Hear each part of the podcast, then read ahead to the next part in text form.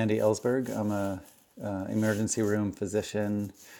I work at Providence, and I am dealing with COVID 19 in multiple ways. Over the last week, I haven't been working clinically um, just because of the way schedules worked out, and I've been working on some of the prep work as well as some of the advocacy in terms of uh, trying to help the state do the things that we need them to do to um, minimize spread or at least slow it down. And starting tomorrow, I'm going to be working clinical shifts in the emergency room at Providence, um, taking care of patients.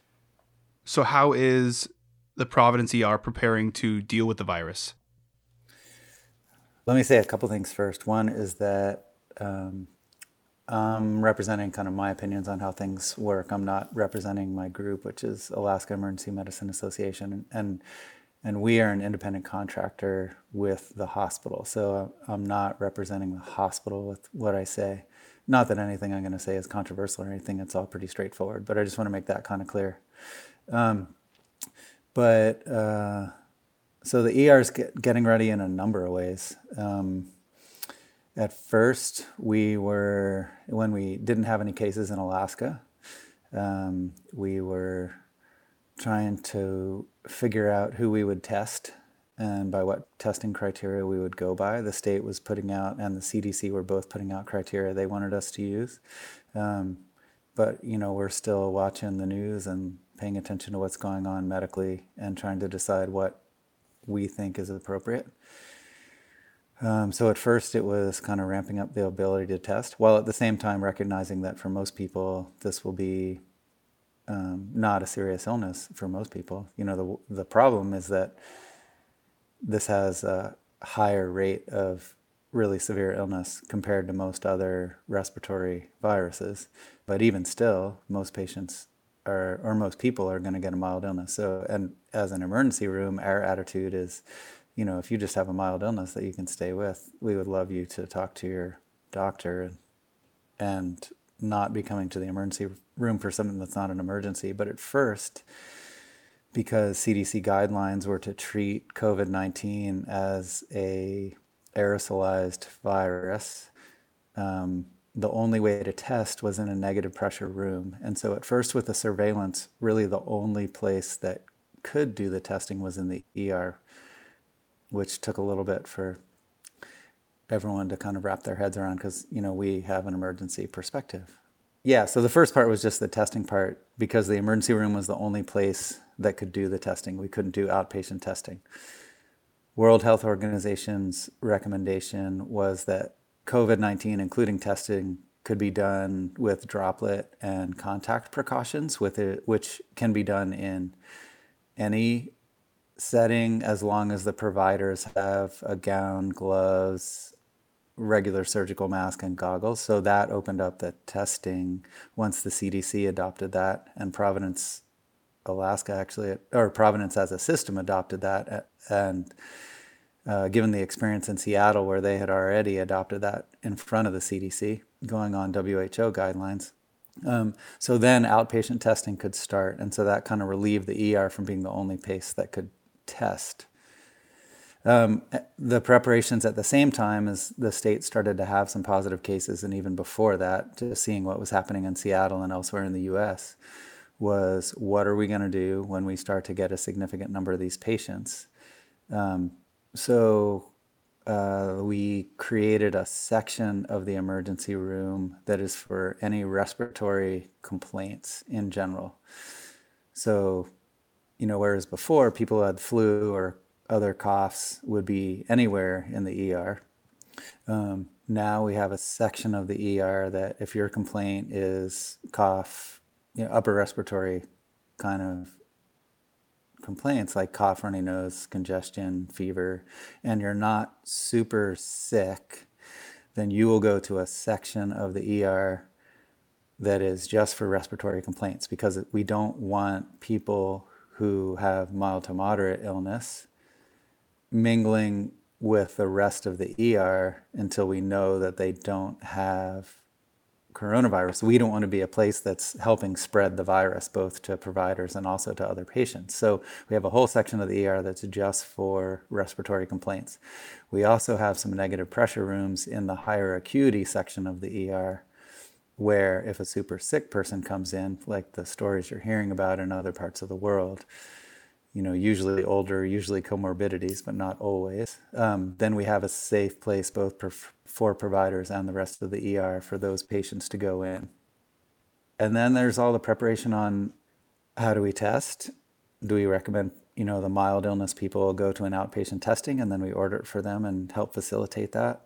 Uh, because doing a test in the ER takes some time because you have to get into the appropriate protective gear to do it. Um, so working through some of those things. And then what about when we start to see the really sick patients?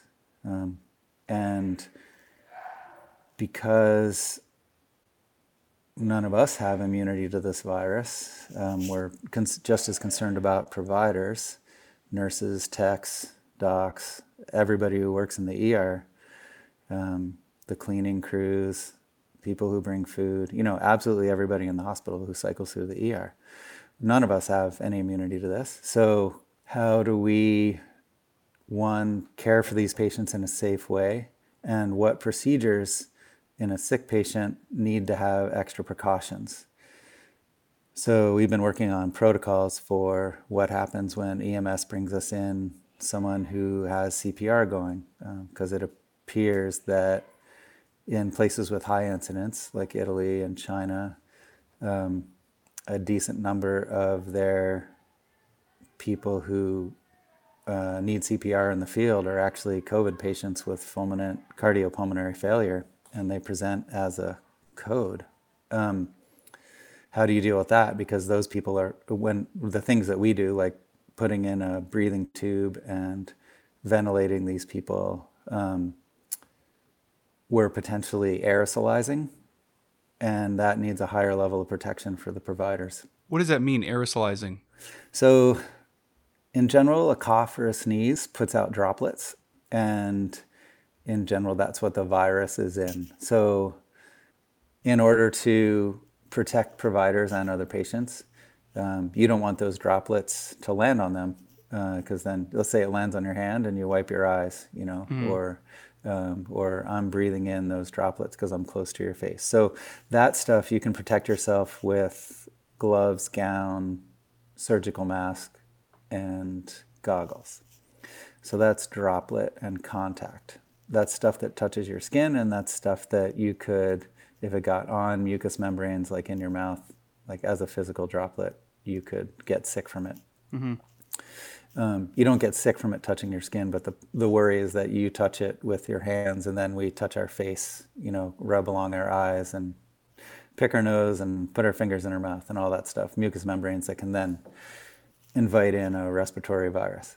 Um, that's kind of the main way that we protect ourselves against this. However, if we're pressurizing the air going into somebody's respiratory system, or we're doing chest compressions, or we're suctioning, or we're doing a nebulizer treatment, we're creating a mist of potentially virus, um, like a mist going into the air. That's considered aerosolized, so smaller particles that are not as big as a droplet. Mm-hmm. And that's what we normally treat tuberculosis as. You know, we have a very small amount of patients normally that we have to protect ourselves that way against, um, suddenly there is potentially a larger cohort of people. So when we're doing something like putting in a breathing tube or CPR or suction, um, or anytime we're pressure breathing for someone, we're potentially creating an aerosol, and then you have to use what's called airborne precautions. And so having a really, really clear distinction between what patients do we need to treat with airborne precautions and what patients do we need because that is uh, takes more time to get ready for and limits who can come in and out of a room um, versus what patients do we need to treat with droplet and contact precautions versus what patients do we just need to treat like normal, which is no specific precautions. Mm-hmm. We have to have those things defined really clearly. So there's been a lot of work and thought going into that.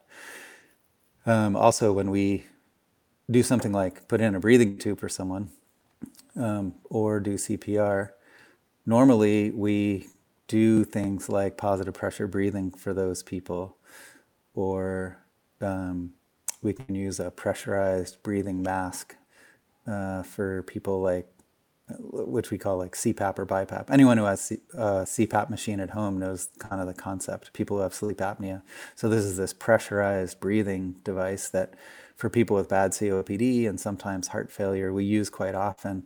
And sometimes we use those things to bridge people from just using a mask with more oxygen to, to being able to intubate them if we need to. Um, it seems that with COVID, that increases the risk to everyone else in the room. And so that's a big change in our practice when we're having someone with an increasing requirement to assist them with their breathing. You know, normally we would go a nasal cannula, which is just the two prongs in your nose, to a face mask, to a non rebreather, which is a different face mask, to often positive pressure ventilation like CPAP or BiPAP. And then we would start to think about intubation. Or we can get somebody, you know, while we're getting set for intubation, we can use something like CPAP or BiPAP to help keep their oxygen level higher while we're getting ready. With COVID, it sounds like that's not a safe way to do things. So we're having to create protocols so that we do these things safely for both the patient and the providers. What's crazy about this is it seems like we don't really know what we're dealing with. Um, at a level, we don't. And then at other level, there's, you know, we're lucky we're coming into this a little late, which is awesome because mm-hmm. then we get to prepare more, right? As a state, you know, we're super lucky we're not Wuhan, China, or Northern Italy. Um, so we are learning a fair bit from the experiences in other places, including Seattle. There's been a lot of communication between Seattle emergency rooms and Alaska, both within the Providence system and without and outside of that. There's been a lot of lessons that have been learned down there you know the protocols that we're developing are based on the lessons learned in other places. How many cases do we have in Alaska as of right now? So proven cases, I think last night was 14. I haven't heard any. They seem to be announcing them, you know, in the evening at the. They're having nightly press conferences with the governor and Anne Zink, the CMO, uh, and Adam Crum, head of DHSS. So it seems like at those, for the most part, that's when we hear about the new cases, and it's been. It was 14 last night. Okay there's definitely more in the state. Like that's, you know, the thing I think is really important to understand is that the numbers based on proven cases and testing are a, a extremely low number compared to the amount of coronavirus that's around, both in the U.S. and and probably even in Alaska. And because these are the people that don't really present with life-threatening symptoms, correct?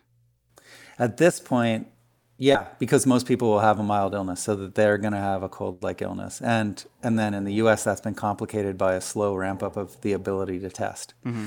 So the surveillance, when it was really important early on, wasn't easy to do. We benefited from being able to do that a little easier here. Our protocols were a little looser than other places.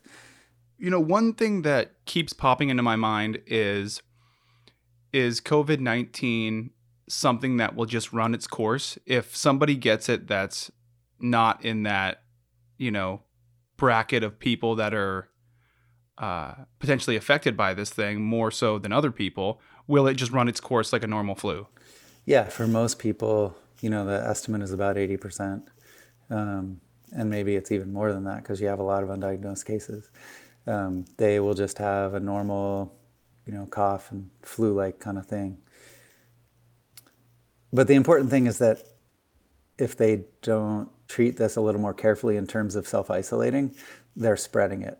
It, it, it spreads mm-hmm. easier than the flu. And um, while most people will get a mild illness, none of us live around only people that get mild illness. So mm-hmm. um, the big issue with people that, with the majority of people that it's going to go through without being a huge deal, is that they also interact with other people. And so the average, the number that I saw out of China was the average spread was 2.3 cases per person who had it. You know, you're going to infect 2.3 other people. Yeah. I mean, that's one of the things that's scary about this virus is that it's highly contagious, which makes it spread exponentially, right? Yeah, correct. You know, what do you think the ER will look like in a week? That's a really good question. I I think that it's possible we're starting to see the more serious cases, but we're um, waiting on you know the verification test still. Um, I think in a week, you know, we went from one to 14 cases in basically a week. Hopefully that number of increase will slow down, that all the things that Alaska's done earlier than most places is going to slow that spread. Um, if we stay on an exponential growth curve, in a week things will be manageable. But I think we're going to be seeing, I think we are starting to, and then we'll continue to see sick patients who are either sick enough to be hospitalized um, because they need a little bit of oxygen supplementation and they can be on a radical, rather, sorry, regular medical floor, but they need a little bit of help to get through a period of the illness. And I think we're going to be seeing um, super sick people that need to be intubated and are in the ICU. I know it's probably impossible to kind of project what it will look like in a month, but do you care to venture at all? If if everyone does their part and we uh, which it feels like in general people in Alaska have been pretty darn responsive to.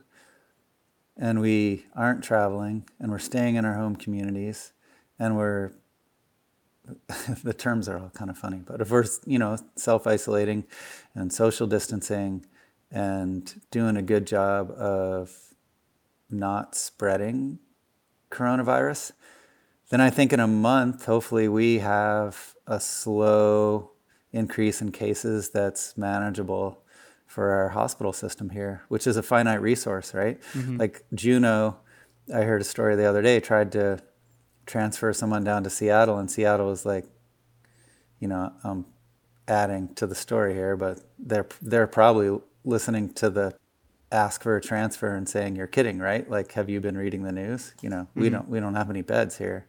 Um, they're right at their max, and they haven't hit the peak of their illness if we have slowed down the spread, then we'll be able to manage it with the resources that we have here. Um, if we are too late and things have spread more in our community than we think they have, then we could potentially be in a situation like them. You know, every ICU bed's full, and we have more sick people coming in. And I mean, the worst case scenario, which I think we're ahead of, I certainly hope we're ahead of, is where we're having to decide who gets a ventilator and who doesn't. We have pretty amazing surge planning in the city, which includes freeing up ventilators from operating rooms and things like that. So, I mean, the people that are trying to manage the resources in this state and in the city are being quite creative with what we have. Um, and the state has asked that all elective procedures and dentists and other folks who are um, using some of the resources take the sacrifice and stop using them so that they can be used if things ramp up here. Um, that's a huge sacrifice on those folks' end, mm-hmm. and and affects all the people who were hoping to have those elective procedures and their normal dental care and all that. Um, but if that works well, then we don't end up having to use too much of that surge capacity.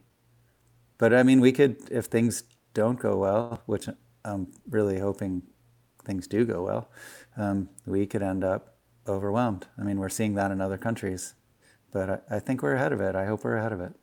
Yeah, I hope we're ahead of it as well. So we were messaging earlier today, and you said that you've been one of the people pushing for travel restrictions along with social distancing. What can you tell me about that? Well, so we got 14 cases in the state as of now. Um, from what I've heard, all but I think all but three were travel, right? Um, and at least two of those others were contacts of the, or I think all three of the others were contacts of the people that traveled. So they are all travel related cases. So we're bringing cases into the state when, and these are Alaska residents, except for one who was a cargo, someone who worked on a cargo plane, um, who was traveling in and out of Alaska. Um, but when we leave the state and then we come back, we're going to places that have a lot more of it than we do. And some of us are going to bring it back. I mean, you know, it wasn't a surprise that all of a sudden we're having cases after spring break. That was what we were all expecting. You know, going off of that, there are a lot of people who are recognizing the importance of these precautions that we're taking, but there are also people who aren't recognizing that those precautions are important. They think that, you know, maybe they're not old enough to be affected or they're not compromised or sick, so they think they're not at risk. How would you respond to those people? My response is that I, hope you're not at risk. You know, I hope that if you get this illness, you have a mild illness, but you're going to spread it to other people. And whether that person you spread it to or the person they spread it to is at risk, you're affecting the people that are at risk. And the numbers of cases that we have at once will directly impact our ability to handle the people that are sick. So if we're going to avoid getting overwhelmed, like Northern Italy or like Seattle or New York City, then people have to do the right thing and, you know, flatten the curve, like is being talked about. I medical director or help medical direct medical direct for a bunch of outdoor programs and guiding services.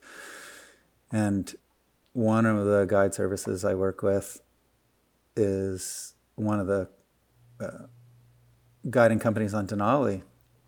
And he was getting asked what he thought of the the shutdown on the climbing permits for Denali and Foraker.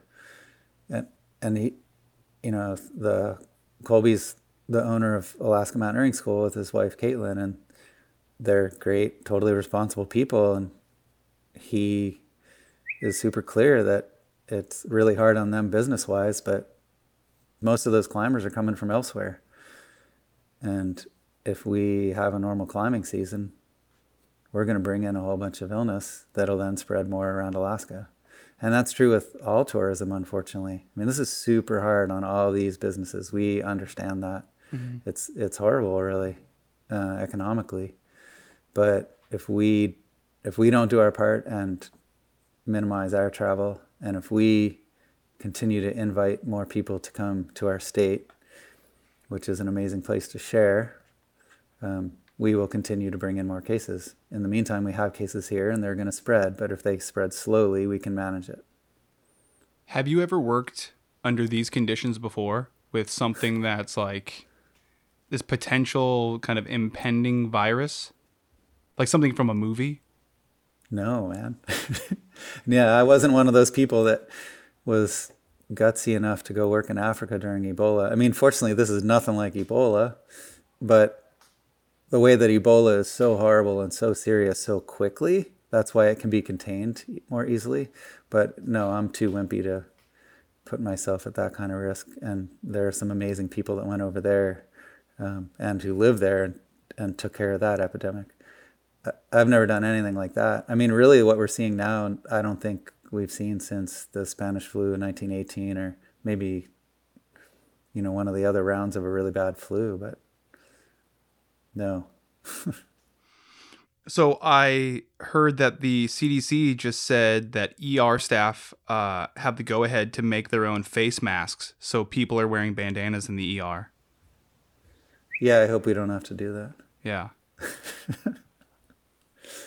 We're we are, but we do have protocols on how to re, you know, what how we can extend the life of face masks. So uh, we're wearing face shields over regular surgical face masks, so that if you do get droplets, they're hitting the face shield and not the face mask, so that you can reuse that face mask, and then you can clean the face shield. Yeah, we've developed protocols to extend the life of what we do have. I'm hoping we don't get to where they're at in Seattle. In Seattle, it sounds like that's happening. You know, Andy, that, that does it for my questions. Is there anything else you'd like to add? just that this is wild. Like we are definitely living through something that um, I mean, I'm sure there were people out there, epidemiologists and infectious disease people, that said one day this is going to happen, and it's happening. And for the people that don't believe that this is real, I don't know what I can do to convince them, but it's real. And I, I really can't stress enough that it's not necessarily about the risk that you personally have.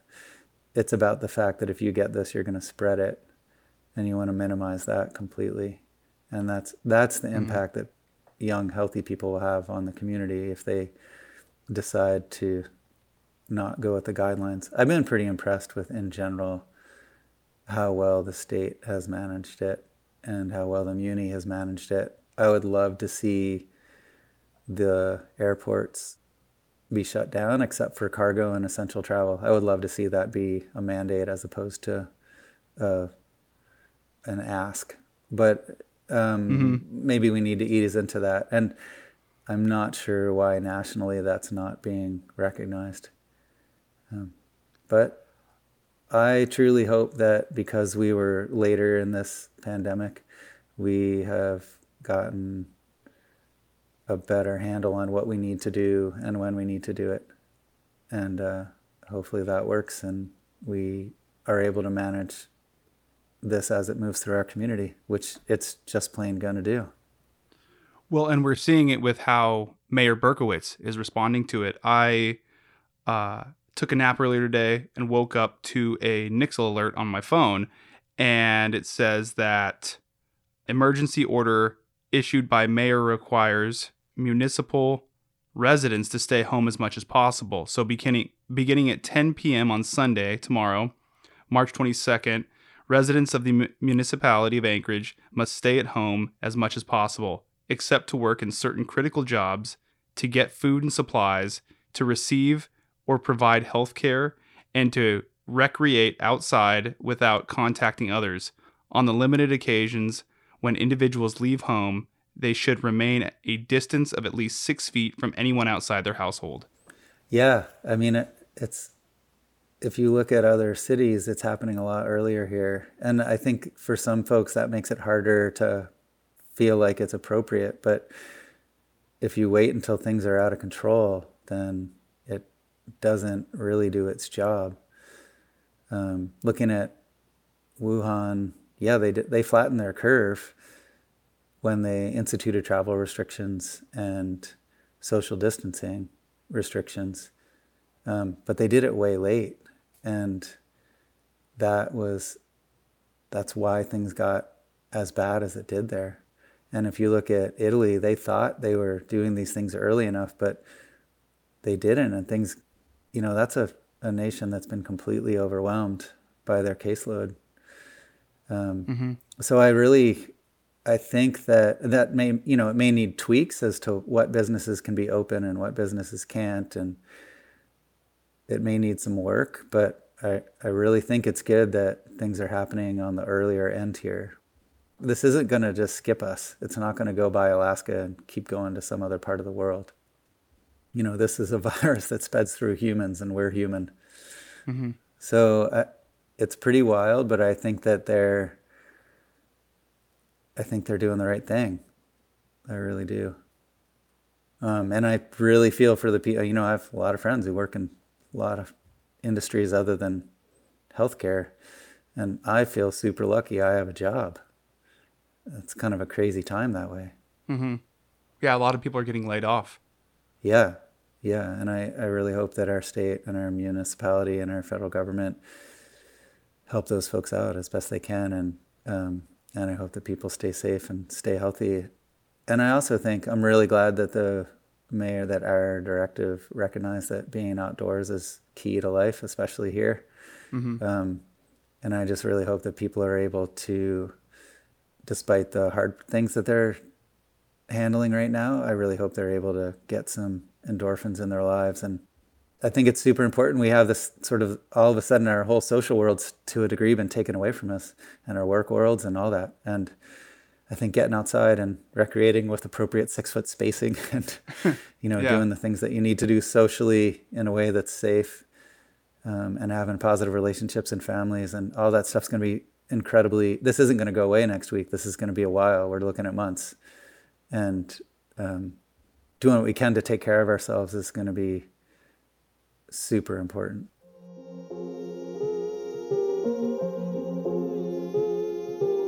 For more information about how you can support local grassroots journalism, go to www.patreon.com slash crude magazine. Music was produced by Alcoda Beats.